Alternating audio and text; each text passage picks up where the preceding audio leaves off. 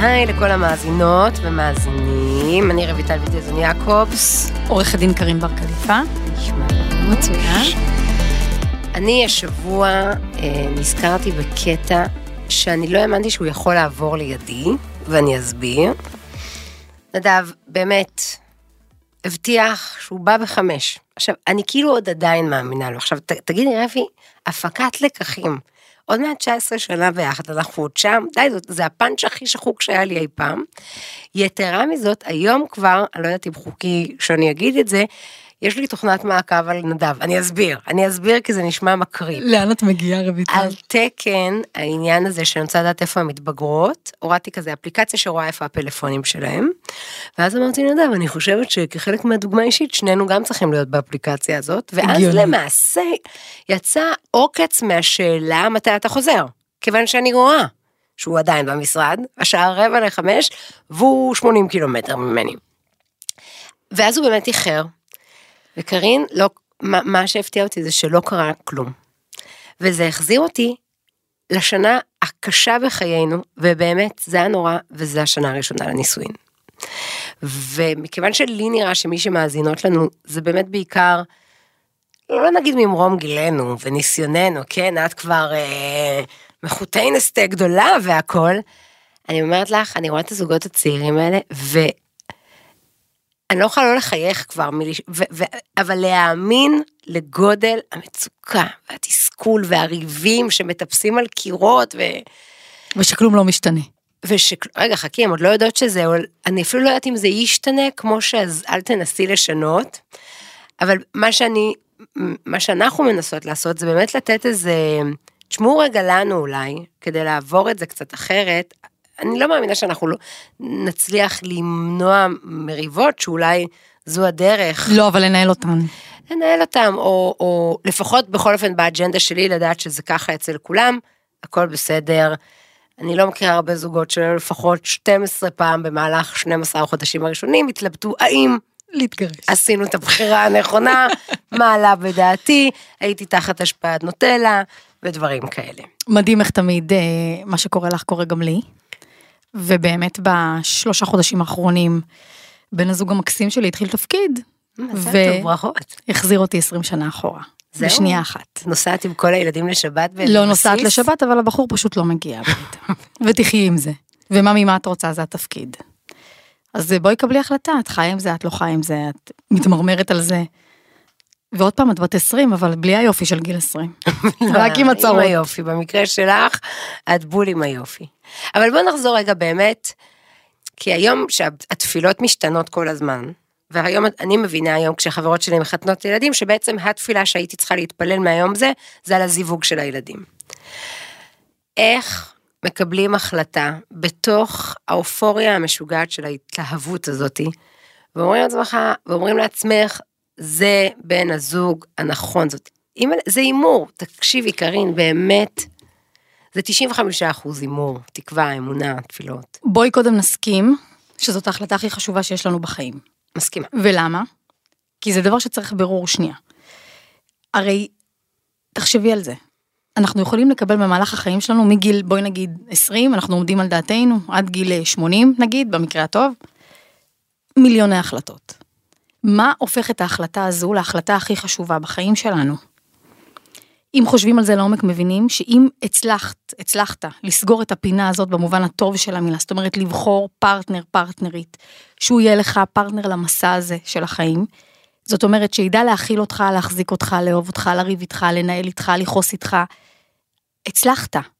בעיניי פיצחת את החלק הכי משמעותי בפאזל. כי אם לא בחרת או בחרת את בן הזוג שהכי מתאים לך באישיות ועל פי הקווים שנדבר עליהם או לא נדבר עליהם, או נבין בכלל קודם כל שזה באמת ההחלטה הכי חשובה, והיא צריכה להילקח מה, קודם כל מהראש ולא מהבטן, למרות שהבטן חשובה, כל החיים שלך אתה תתעסק עם זה. אתה כל החיים שלך גם תיפגע, וגם אה, תלך אחורה וקדימה, ולא תבין אם זה כן נכון ואם זה לא נכון, ואז תרצה להחליף את זה ולשנות את זה, ואז למצוא עוד הפעם את הפרטנר או הפרטנרית ולהביא ילדים, ו, אה, פתאום אתה מגיע לסיטואציה שבמסגרתה אתה קיבלת איזושהי החלטה איפשהו שם בגיל עשרים שלושים, ואם היא החלטה לא נכונה, או לא טובה, או לא מבוססת על הדברים הכי משמעותיים, אתה מתנהל איתה חיים שלמים. אבל קרינה, קחי את הילדונת ואתה לא משנה. בעינינו ילדונת גם היא בת עשרים, בת עשרים וחמש ובת שלושים, אוקיי? והיא באורות או הפוך, או בתאומות, עם מסוג הבנות שפוסלות הכל. ובעצם זה, איפה לדבר איתם בהיגיון נכנס פה? קודם כל תכירי את עצמך. את ילדה בת עשרים, עשרים וחמש, שלושים, תכירי את עצמך, תביני מה טוב לך, מה לא טוב לך, מה מפעיל אותך, איך מפעיל אותך. משם תתחילי. הרי את לא, אי אפשר להתחיל לבחור בן זוג, בת זוג, שאנחנו לא מכירים את עצמנו. הרי מה יקרה? כל הקטע החיצוני, שהוא מאוד מאוד משמעותי, אני לא מקלה בראש לשנייה אחת, משתלט על ההחלטה. ואז הפרמטרים שונים. אם אני מכירה את עצמי, ואני יודעת לדוגמה, שלי יש בעיית עצבים. בסדר? אני בחורה עצבנית, אני אוהבת את הדברים שלי איך שהם, את הסדר שלי איך שהוא. חמוד, אתה רוצה, בוא תיכנס בבקשה לתוך המסגרת, לא מתאים לך במסגרת, אז יש בעיה. כן. אז אני יודעת מראש שאני צריכה למצוא מישהו שיחיל את זה. אבל אם אני לא מכירה את עצמי, אני מתחילה מראש מנקודה פחות טובה. את מבינה? למה? כי אני אפגוש מישהו שהוא בטח יהיה חתיך הורס. אני אתאהב באיך שהוא נראה, אני אתלהב ממנו. כל שיקול הדעת שלי כבר נפגע. אהבה מקלקלת את השורה. לא סתם אמרו את זה. כי אז כל קבלת ההחלטות שלי לא נובע מהמקום השכלי ענקי, שעכשיו אנחנו מדברות עליו, ממרום גילנו המאמם. אלא הוא נובע ממקום אחר. ממקום אחר, אז השיקולים שונים, אז הסבירות שבמסגרתה תהיה טעות, גבוהה יותר. אז אני רוצה קודם כל שנדבר על העובדה שזאת ההחלטה הכי חשובה בחיים שלנו, ולא ניתן לקבל אותה כלאחר יד. זה דבר ראשון. ברגע שהפננו את הדבר הזה, כל ההסתכלות שלנו על בחירת בן הזוג שונה. למה? כי אנחנו מבינות שזה קודש קודשים. אנחנו מבינות שההחלטה הזאת מכרעת, והיא תכריע לא רק על איך תראה החתונה שלי, איך יראו היחסים עם החמות שלי, איך יראו היחסים עם הילדים שלי, היא מכריעה לגבי כל שלב ושלב בחיים שלי. אם אני קם בבוקר, אם אני הולכת לישון במקרה שלי, אני לא הולכת לישון, אני לא קם בבוקר, אבל בואי נגיד, הזוגות הסטנדרטיים הנורמליים הרגילים, שלא משרתים בצבא עד אין קץ. כן, אחד הדימויים שאני הכי הרבה, מה שנקרא, קיבלתי פידבק בספר, היה באמת שבעיניי זוגיות זה כמו נמל תעופה. צריך את הבסיס הכי טוב שאפשר להמריא ממנו ולנחות אליו. אבל פה גם באמת, כמו שאת אומרת, זה עבודה פנימית של שנים, גם אחרי שכבר החלטנו, פנימית של שנים של השתפרות, ושל גם לוותר על החלום של, הוא לא עושה אותי מאושרת, הוא כן עושה אותי מאושרת. תקראו את הספר. חוץ מתקראו את הספר. ובואו לייעוץ. אמרת, אמרת הדבר הכי חשוב, אמרת שדה תעופה, אבל שדה תעופה, מה זה אומר? זה אומר שלמטה, בשדה תעופה, יש מלא מלא פועלים, שעובדים, ועובדים קשה. גם אלה שהם לפני הטיסה, שירותי טרום הטיסה, וגם אלה אחרי שהם ראינו, וגם אלה ברגע שנחתנו. וזה לב העניין. למה? כי כשאנחנו כבר מצאנו את בן הזוג, איזה כיף, רק אז מתחילה העבודה. ופה יש הם, בג במערכת, באיך שהעולם הזה בעצם, איך שאנחנו מתרגמות אותו, למה? מצאנו את בן הזוג מהמם, חתונה, סמלה, תקליטן, whatever, שבע ברכות, חג, שנה ראשונה, שנה שנייה, יופי. באיזשהו שלב צריך להבין ששם מתחילה העבודה. זאת אומרת, מצאת את הבחור, מצאת את הבחורה, מעולה, אתה חתמת על כרטיס עבודה לכל החיים. העבודה היא קודם כל מול עצמך. אחר כך היא גם מול, מול בת הזוג. והטעות היא בעצם לחשוב שהנה התחתנו, ועכשיו אפשר לנוח. בדיוק הפוך. לא, לא רק זה, בהרבה זוגות במיוחד במגזר, כל הסיפור של מגורים משותפים. יש הרבה זוגות עוזבים את בית ההורים אל הבית הראשון שלהם, אפילו לא שוכרים דירה באמצע, ובעצם מהרגע הראשון כבר מזדמנות לך אלפי סיטואציות שאת אפילו לא הכרת איך טובות, לא יכלתי ללמוד על עצמי, כי לא הכרתי את עצמי. כי לא הייתי בסיטואציה. לא הכרתי. לא דומה דירת שירות. מלא. לא דומה, נכון. ולהגיב. לא הוא ולא אתה ולא היא, כל אחד ומה שמפריע לו, ואם הוא מטפטף את כל הדרך עם את או היא. ועל זה את מוכנה עכשיו, טוב, אני אורזת, שומע, נראה לי זה. אז, ועל באמת צריך המון סבלנות, אבל מה שקורה, את מצד שני מחכה, אוקיי, עכשיו שזה הגיע, הרי מה הבעיה שלי בחיים? שיש בין, יש לנו בראש דימויים, איך הדברים אמורים להיראות. יראה הבית ככה, השבת יראה ככה. משוללי מציאות, כן? אין שום קשר. באמת אלוהים יודע גם על מה בנינו אותם, כי על הסרטים המהממים שראינו, לאורך השנים, היפים והאמיצים, מה שאת רוצה. היפים והאמיצים. כן, זה פחות או יותר. ואת אומרת, ואיך יגיע שישי. מה אפשר לעשות? חוץ מלצאת לארוחת בוקר, כיפית, וזה עם כל החברים. ומבינה שזה לא עובד ככה, לא לכולם. ואז באמת מתחילים סרטים איומים ונוראים, ופה אנחנו נציין לשבח את אבא שלי. שבאחד הריבים, באמת, באמת, אני באמת, זה נס שצלחנו את השנה הראשונה. פיצוצים ברמות זה. איזה ערב אחד, אני אומר, קח אותי הביתה, אבא שלי יושב בסלון, אבא שלי החמוד, ואנחנו בשנה הראשונה של הנישואים, אני נכנסת הביתה כרוח שערה, עם תיק ענק, אל, חד, אל חדר נעוריי, וטורקת את הדלת. עכשיו, אני רק יכולה לדמיין היום, את אבא שלי, איך נוזל לו, כל הצבע, התקשר לאמא שלי שעובדת אחרי צהריים, בואי מהר הביתה, הילדה התחרפנה, זהו. ואני בוכה, וזהו, כבר אני בראש שלי, זהו. ברור, סיימתי את הסיפור הזה, אני מחר ברבנות, מותק. אבל מזלי, באמת הייתי עד היום נשואה למושבניק, שאחרי ארבעים דקות, שהוא פשוט חיכה למטה בדרייב, זה התקשר אמר, נרגעת, הלאה, קפלי, קפלי את עצמך, קפלי את הבלגן שלך. את רואה, זה לדעת לריב. זה הוא, מזל. הוא בהתחלה ועד בהמשך, אבל כן, זה לדעת לריב, זה ללמוד לדעת לריב, להבין שזה לא הסרט שראינו בטלוויזיה, או הסרט שראינו בסרט, זה לא, זה החיים עצמם. והחיים עצמם לא רק מזמנים לנו את הסיטואציות המגניבות, אלא דווקא את הסיטואציות היותר מאתגרות. וככל שהבני הזוג חיים יותר אחד עם השני, לומדים יותר אחד עם השני, כמו גלגלי שיניים. ההתחלה, שניהם נשברים, כי הם צריכים שנייה ללמוד לתפקד. והתפקוד הזה, זה בדיוק לדעת איך לריב. הבייס בעיניי של כל ריב, זה להבין שהוא נגמר.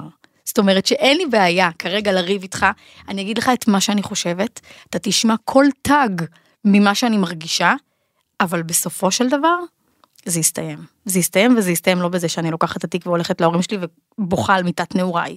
זה יסתיים בזה שאנחנו ניכנס הביתה, נבין שמותק, אתה ואני לא זזים לאף מקום, בטח לא אתה ואני, בטח לא בקדנציה הזאת, שהיא עד מאה ועשרים מבחינתי, ולכן מותק נלמד להסתדר.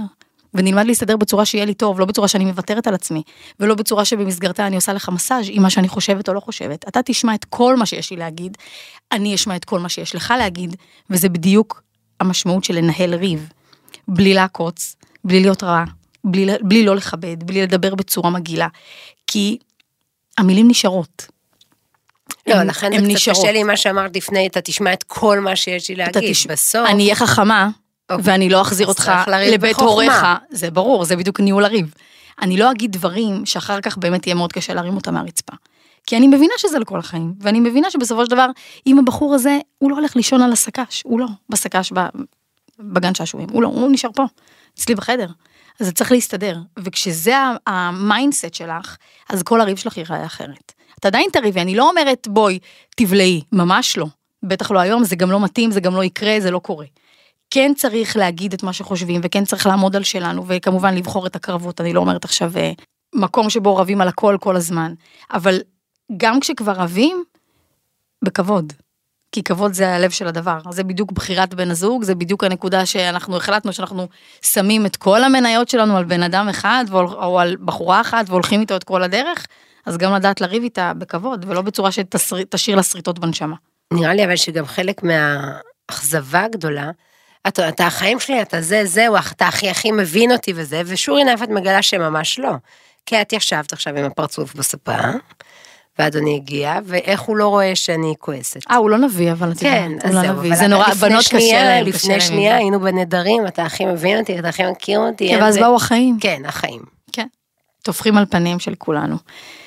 אז אנחנו יודעים לריב, לנהל את זה, אנחנו יודעים גם להשלים, והכי חשוב, אנחנו יודעים לא להחזיק את זה. כשמחזיקים ריב הוא גודל, הוא גודל בבטן, הוא גודל בבטן, גודל, גודל, גודל, גודל, גודל, ואז הוא ממלא את כולך. לנשים, בעיניי הוא ממלא אפילו יותר מהם, הוא יוצא החוצה, הוא הופך להיות איזה בבל ענקי, ענקי, ענקי, ענקי, ואז כבר אי אפשר להתקרב, זה הופך להיות כמו איזשהו סוג של צבר כזה. ו... ואז גם אם הוא כבר מבין את הטעות שהוא עשה, כי או שהסברת לו, או שהוא לא נזרק מהקורס הראשון ב... ב... בקורס לנביאים, אין לו מה לעשות עם זה. כי את כל כך מלאה בכעס, במרמור, שהוא לא יכול לגשת. הוא מפחד ממך. הוא מפחד על חייו. יש גם כאלה שמפחדות ממנו, או שמפחדות שהוא ילך. עדיין, אבל אני אומרת, להשאיר את הפתח הזה. כי אנחנו יוצאים מנקודת הנחה, שאף אחד לא הולך לשום מקום. ומשם צריך לדעת לריב ולהשלים. כל העניין הזה של, אתמול בערב אמרת לי ככה, עשית לי ככה, הפנקסנות. כמה היא מחריבה מערכות יחסים. אבל אולי, אני גדלתי על זה. אני ענקתי את זה. ככה זה עובד. ככה זה עובד, את יכולה אבל לבחור אחרת. נכון, אני מאוד מנסה, אבל זה מאוד קשה. קשה, אין מה לעשות. אני מוצאת את עצמי בסיארי ומתבגרות, יודעת את כל מה שאת מנסה ללמד אותי בשנים האחרונות, ואני אומרת לה, ואני אתמול לקחתי אותך, ואתמול עשיתי לך, ואתמול ואתמול ואתמול, ואיך היום מבקשת פרקים מדיח ואת לא עושה. ואני עדיין רואה שיש קשר, וזה לא טוב, כי בעצם אני מגדלת אותה שככה עובדת מערכת יחסים. אבל היא לא עובדת ככה. אני יודעת, אני יודעת. אבל בואי נגיד שנייה, בואי רגע נפתח את זה, למה היא לא עובדת ככה? למה זה בעיה? למה התניה הזאת בראש, שאם אני עשיתי לך א', את צריכה לעשות לי ג' ד' ד'. לא, כי זה בדיוק ההפך מהאהבה. כי אני לא רוצה את זה, אני טובה כי אני טובה. אני עושה טוב כי אני עושה טוב, נקודה. ריגרדלס מה את עושה. ריגרדלס מה אתה עושה. למה זה כל כך שונה, נגיד, בין חברות ובין עם בן הזוג? יש לי חברות, כי חברות זה רק פן, כי חברות זה רק פן. את מוכנה לתת להם ובאהבה, ואת אפילו לרגע לא מתחשבנת על כלום. אז למה איתו? כי לא. זה כזה. כי פה יש, קודם כל, אין מה לעשות. מוח נשי, מוח גברי. המערכת בנויה אחרת. ואין, זה לא בקטע אפילו של פמיניזם או לא פמיניזם, זה לא שם. זה פשוט ההבדל בין מלפפון לקישור. אפשר להשוות? אי אפשר להשוות. אין מה לעשות. זה מערכת שבנויה פשוט אחרת. אז עם חברה יש מלא מלא דברים, שאת לא מגיעה איתה בכלל לנקודות החיכוך, בעוד שעם בן הזוג שלך, את כל החיים שלך בנקודות חיכוך, את כל החיים שלך במה עשית, במה נתת, באיפה היית, במה, כן הרמת, לא עשית. מלכתחילה, בסיס ההשוואה לא דומה, ולכן אי אפשר להשוות את מערכות היחסים האלה. אבל אני אומרת לך שהפנקסנות במערכת יחסים, זה בעיניי ההתחלה של הסוף. כי אם אני עסוקה כל היום בלזכור מה כתבתי באיזה עמוד, מה תקעת לי באיזה יום, אז כדי כמובן שיהיה לי נשק למלחמה הבאה, הרי אנחנו כל היום עסוקות, ברגע איך אני מנהלת את הקרב הבא מולו, איך אני מנהלת אותו אם אני לא זוכרת מה היה בקרב הקודם, ואז אני בונה כזאת מסה שהוא התמוטט, את מבינה? אז כל החיים שלי אני עסוקה אך ורק בלבנות את המסה לקרב הבא, בלתי אפשרי כל האנרגיה שלי, במקום לבוא ולהפוך את הזוגיות שלי ואת הבית שלי למקום שמתנהל באקלים כיפי, טוב, בית שכיף לחזור אליו הביתה ולא מחכים למטה בבית קפה כדי שיעברו השעות של המקלחות, לא, אלא באמת באים מרצון, הולך לאיבוד. כל האנרגיה שלי הולכת בריב. עם הילדים, על אחת כמה וכמה. מה עשיתי בזה? אבל קרין, שנים כעסתי על עצמי שאני כועסת. גם על זה בזבזתי אנרגיה. למה את כל הזמן כועסת? אבל למה אתה כל הזמן מעצבן? אבל אני לא בלמה אתה. אני קודם כל, תראי, בעיניי, הבסיס לכל, לכל הדבר הזה זה אני. מה אמרנו? איך התחלנו את השיחה? אמרנו, קודם כל, תכירי את עצמך. תדעי מה את. תדעי מי את. לפי זה תדעי מה את מחפשת ומה את לא מחפשת, מה לא יכול לעבור אצלך. אם אני מכירה את עצמי ואני יודעת שא' ב' ג' מפעיל אותי, אני לא אגיע לשם. עכשיו זה עבודה. כאילו אנחנו מדברות על זה בפודקאסט נחמד, עשרים ושלוש דקות, עשרים וחמש דקות, מהמם. זאת עבודת חיים. נכון. זה לייפטיים. אבל ברגע שיש מודעות לדבר, אז אני נכנסת הביתה, אני יודעת שמפעיל אותי שהקיור שלי מלא, אז אני אדאג שהוא לא יהיה מלא, כי אני אכתוב הודעת וואטסאפ, הכי אמיתי מהחיים. בבר קליפה אורגינל, המשפחה, הקבוצה שלי עם הילדים, בנות, עוד עשרים דקות אני בבית. קחו בחשבון. ומה יקרה? לוקחים בחשבון ובחיוך. אני נכנסת הביתה, אז יש מוזיקה, אז כולם מארגנים. עכשיו, מה זה דרש מהם? כלום, כולם שנייה התנתקו מהמסכים, הם יודעים שאני בדרך. אז נכון שבהתחלה זה היה לא בהפי-הפי, אבל היום מבינים את זה. וגם בואי, למה אחרי יום עבודה אני אמורה לחזור הביתה לקיור מלא? למה? מה הם עושים? את הבנת שאיבדנו את כל המאזינות עכשיו, בטח כאלה שיש להם ילדים. היא מאוד יכול להיות, ויכול להיות ש... ויכול מאוד להיות. בקבוצה של משפחת שרק, אני עוד עשרים דקות בבית, כולם יוצאים מהקבוצה, שום דבר לא... לא, סתם, זה לא... זה לא נכון, ואני יודעת שה... זה לא נכון, רויטל, זה לא נכון, ובאמת הגיע הזמן, תראי, בעיניי, לקחת חלק בדבר הזה, ולראות הזוגיות המתפקדת ואת הבית המתפקד, זה חלק עם כישורי חיים. אוקיי, אז בואי נלך לזוג הצעיר, כי הם באמת עוד לא יודעים מה מחכה להם כשיהיה להם ילדים. אז אנחנו אולי נבדוק מחדש אם הפנקסנות יכולה לחזור, אבל לא משנה.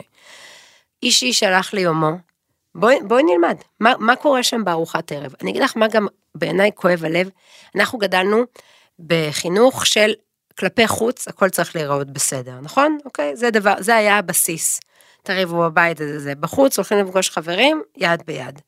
היום המצב הרבה יותר חמור. היום הציפייה היא שאתה לי סלפי מהבית, או תצלמי משהו, את כל הזמן צריכה לשדר כמה הכל אפי-אפי. זה לדעתי מאוד מאוד קשה.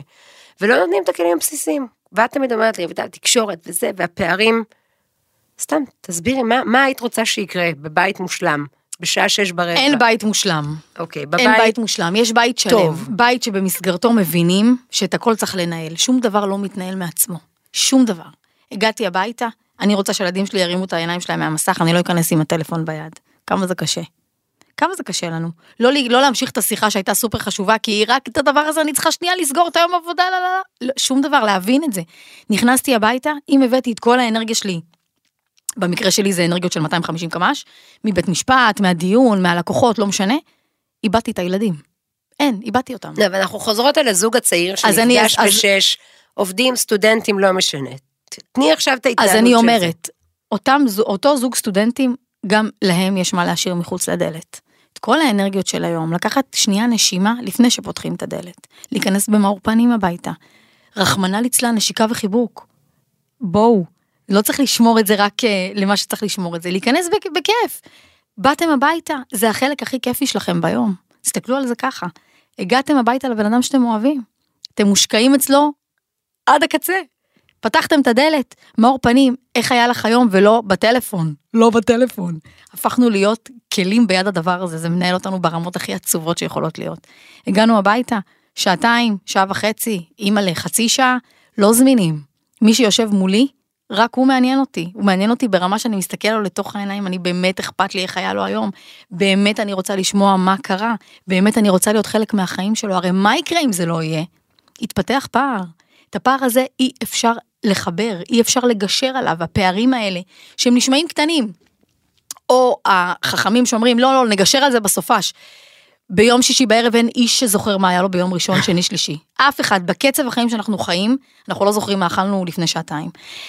הקשר הבין אישי הזה, הוא הקשר, הוא התקשורת. אם הדבר הזה לא קורה, נוצרים פערים, נוצרים פערים, יש התרחקות, יש התרחקות, אין זוגיות, אין זוגיות, אין אינטימיות, ביי. למה?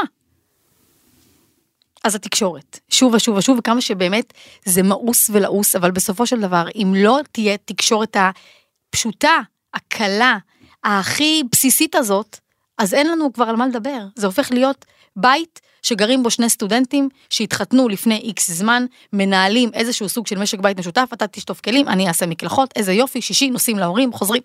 טכני. טכני, בדיוק לא הזוגיות שחלמנו עליה, לא זאת שהתפללנו עליה, לא זאת שאנחנו רוצות לגדל בת הילדים שלנו, כדי שגם הם יגדלו בתים בריאים. איך הם יגדלו בתים בריאים? ילדים לא עושים את מה שאומרים להם, הם עושים את מה שהם רואים. דוגמה אישית א' ב', אתה נכנס הביתה עם הטלפון, גם ילד שלך יכנס הביתה עם הטלפון. זהו. אני אומרת תקשורת ואני אומרת, קחו בחשבון, בחרתם לשכב, לשכב בערב במיטה, לגלול את הטלפון, לראות את הנטפליקס, whatever, ולא לדבר, אתם פוגעים בזוגיות שלכם. די, נו, קרין. אבל מה לעשות? אבל זה הנכון. זה הנכון. חוסר תקשורת בין בני זוג, תראי, מגיעים הביתה, מה שאני לומדת, בכל התיקים שמגיעים אליי, הרבה תיקים, מגיעים הביתה, מה אנשים רוצים? שקט. שקט. ככל שיש להם יותר ילדים, או ילדים יותר קטנים, הם רוצים שקט יותר מהר. מה הם עושים בזמן של השקט? עכשיו, שתביני, אני הכי בעד מרחב אישי. הכי בעד שבאמת, בכמה שעות האלה שנקראות ערב, יהיה לי גם את הזמן שלי עם עצמי. שאני אשב עם זה בנטפליקס, עם זה עם עצמי בשקט בדממה, לשמוע רעשי גשם. לא יודעת מה, לצאת לרוץ, לצאת לאימון. אבל את הזמן שיש לי שנייה, אחד על אחד עם בן בת הזוג, באמת להיות שם. וזה קשה להיות שם, כי יש מיליון מסיכים. אבל צריך לבחור בזה. כי אם אנחנו לא בוחרים בזה, אוטומטית אין ריק. זה מה שאני מנסה כאילו לחדד אחי. אין ריק. מה שלא בחרנו בו, בסופו של דבר ייכנס אליו משהו אחר. והוא לא בן בת הזוג שלנו, הוא כל העולם מבחוץ.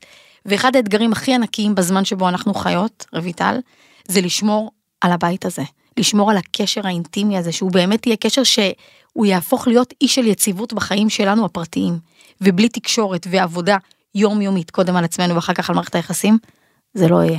אני באמת מודה שמה שהציל לי את השנה הראשונה זה בטוח, וזה כלים שאני נעזרת בהם עד עכשיו, זה באמת שהבנתי שלבד אני לא יודעת לעשות את זה. והלכתי ולקחתי סדנת מודעות. ולמדתי בזמנו השפה, שפה לריב איתה ושפה להתנהל איתה, וזה היה כאילו מאוד מבאס, כי נורא בא לך ש... שהוא, ת... תביא לי מתנה, זה, תביא לי זה, אמרת לא, איך אתה לא רואה, איך אתה לא מתנה, אתה לא התקשרת כל היום, זה וזה וזה, בשביל לדעת שזה לא משנה, שלא תגדלי את עם עצמך, שום דבר לא ימלא אותך, אם זה מה שאנחנו, אם זאת הבעיה, אם הבעיה שאת לא מצליחה. בעיניי זה שני הדברים, זה שני הדברים. את צריכה לגדול עם עצמך זה אחד, ושתיים, לא להתבייש ללכת ללמוד. תקשיבי, מלמדים אותנו המון דברים, את הדברים הכי חשובים בחיים, לא מלמדים אותנו. לא זוגיות, ולא תקשורת בין אישית, ולא ניהול מערכות יחסים. אגב, זה הדברים הטובים שיש, אבל בפלאפון. היום באמת, הרבה יותר נגיש לקבל את הכלים האלה. העניין הוא לא, העניין הוא הכלים קיימים, היו קיימים גם לפני עידן הנייד. העניין הוא הרצון ובאמת וה... להגיד לעצמך, וואלה, אני צריך ללמוד את הדבר הזה. זה לא בא לי טבעי, הרי ההורים שלנו, רויטל, לא למדו את זה. הם, הם שחזרו את מה שבמקרה הטוב, היה טוב אצל ההורים שלהם, במקרה הרע, גם את כל הטעויות, הסריטות וכו' וכו'. אז אני אומרת, לא, תעצרו, שנה ראשונה לנישואין, קחו זמן שהוא רק שלכם, תלמדו משהו ביחד, לכו תלמדו לרקוד ביחד, תעשו משהו ביחד, שהוא לא רק העבודה הסטודנטיאלית הרגילה, או הלימודים, או איך לסגור את החודש, או השבתות אצל ההורים, או השבתות עם החברים. תעשו משהו, תבנו לעצמכם אי. הרי שתינו יודעות, רויטל, שהשנה הראשונה לנישואין, השנה השנייה לנישואין, היא הבסיס לזה שעוד ארבע דקות מגיע הילד הראשון, והם יחטפו את הכאפה של החיים שלהם, נכון? אז אם הם לא בנו בסיס טוב, שיש בו באמת לא רק אהבה, אהבה קיימת, משיכה בשלב הזה בוודאי קיימת, אלא יכולת התמודדות עם קשיים, יכולת לנהל ריב, יכולת לעמוד אחד מול השנייה, וגם כשלא מסכימים, וגם שבא לך לטרוף אותו ולשרוף אותו, את עדיין מצליחה לנהל איתו שיח נורמלי, ראוי, מכבד, שייצא ממנו משהו פרקטי. אין לך כוח אליי, אני רואה. לא, יש לי כוח עליך, אני פשוט, אבל גם אני עשיתי את זה. זה אני, אני הייתי שם, אני הייתי שם ועשיתי את זה, למרות שרציתי שזה זוגיות תיתן, זה יהיה מקום שנותן לי, לקחת זמן להבין, לך, שזה אבל, לא זה נותן, אבל צריך לבנות את זה. רכה. את לא פשוט נופלת את זה וזה שם. אבל זה, זה פשוט, אני לא האמנתי בחיים שזאת פשוט עוד משימה. כאילו, תועיל, תה, תהיה מועיל, לא, תהיה משאב, לא שואב, אבל זה באמת לא עובד ככה, וזה באמת רק מחמיר ככל שבאים הילדים, וכמו שאת אומרת, הפערים של השנה הראשונה, אם הם לא מטופלים, עוד עשר שנים וחמישה ילדים, אם הם שרדו, לא יהיו, אם הם שרדו, כי הסטטיסטיקה פסיכית, רק אם הם שרדו, ואז להדביק את הפער הזה, כמעט בלתי אפשרי. זה לא, גם אם נגיד אני אומרת לעצמי, למי יש כוח, תצטרכי הרבה יותר כוח, להדביק את זה בחזרה, ולא להיבהל, לכולם יש קשיים, בשנה הראשונה. תפלו בזה אבל, okay. תסתכלו לזה בעיניים, תמודדו, תבנו, מה שתבנו, תמצאו, מה שלא תבנו, לא תמצאו.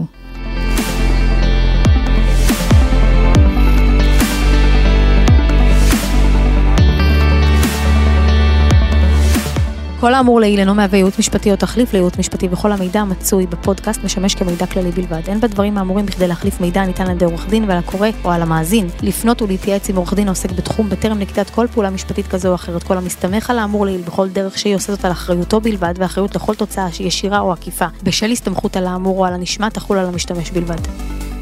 הוקלט באולפני אדיו, המשווקת את ספוטיפיי בישראל.